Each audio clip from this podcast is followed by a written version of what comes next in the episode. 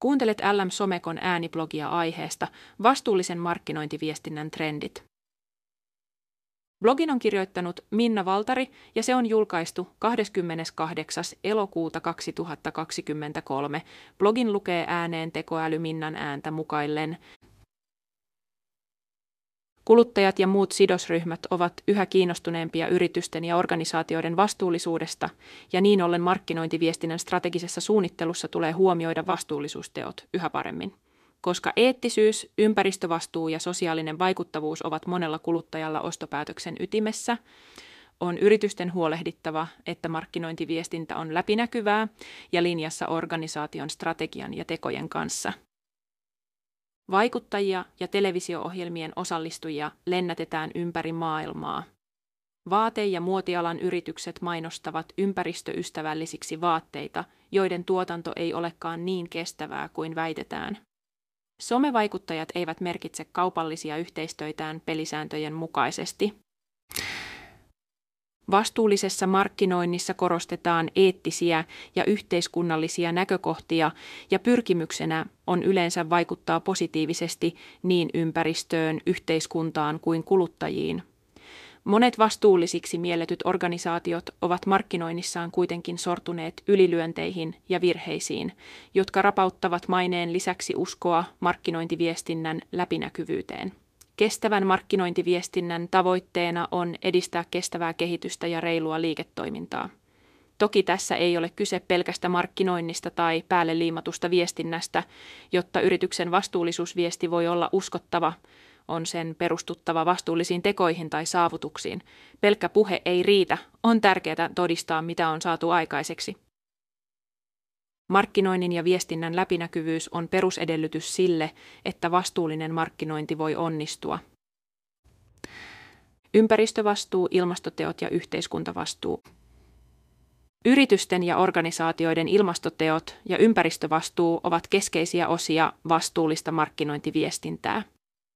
Päästöjen vähentäminen ja hiilineutraaliustavoitteet ovat tyypillisesti vastuullisuusviestin ytimessä – Vastuullisuusteoista viestimällä voi oman yrityksen tai organisaation omista saavutuksista kertomisen lisäksi myös kirittää muita alan toimijoita huomioimaan oman toiminnan kehittämisen mahdollisuudet.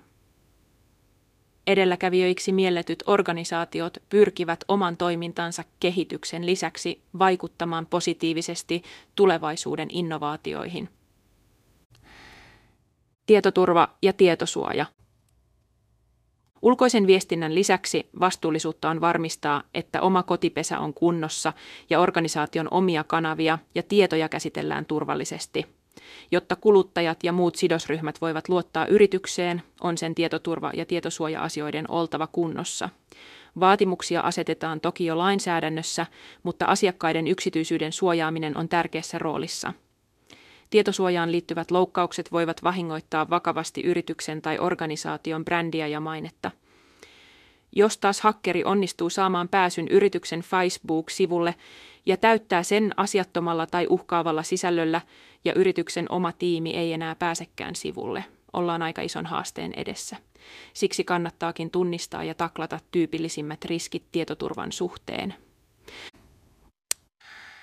Eettiset kumppanuudet – on tärkeää valita kumppanit ja alihankkijat huolellisesti ja varmistaa, että eri osapuolten arvot ja eettiset periaatteet ovat linjassa keskenään ja että kumppanit noudattavat toivotun tasoisia vastuullisuusstandardeja. Esimerkiksi huonosti briefattu vaikuttajayhteistyö voi päätyä piilomainonnaksi, jos pelisäännöt eivät ole eri osapuolille selkeitä.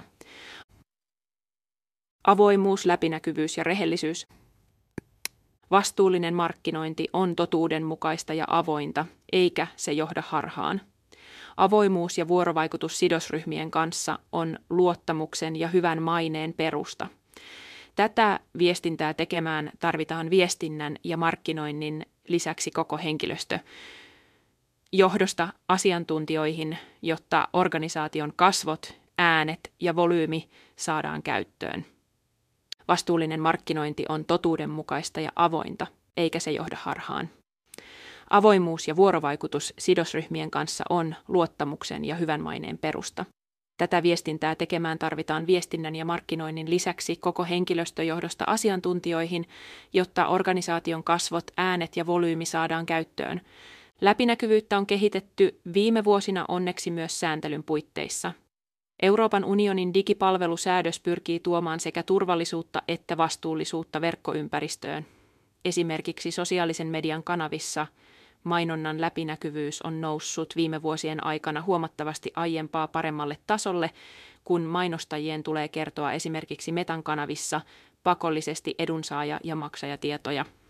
Verkkomainonnan läpinäkyvyys heikentää esimerkiksi disinformaation ja manipuloinnin mahdollisuuksia – Vastuullisuus on toki vasta yksi osa-alue koko yritysvastuusta. Vastuullisuutta ei kannata pienentää ja siilouttaa omaksi vastuullisuusasiantuntijoiden yksikökseen, eikä siitä kannata tehdä erillistä strategiaa, vaan sen tulee olla osa liiketoiminnan ja markkinointiviestinnän strategiaa, jota toimintaa ohjaava idea ohjaa.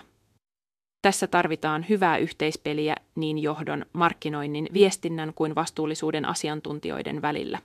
Hyvää suunnittelua ja yhteistyötä tekemällä onnistutaan kiertämään karikot eikä sorruta viherpesuun.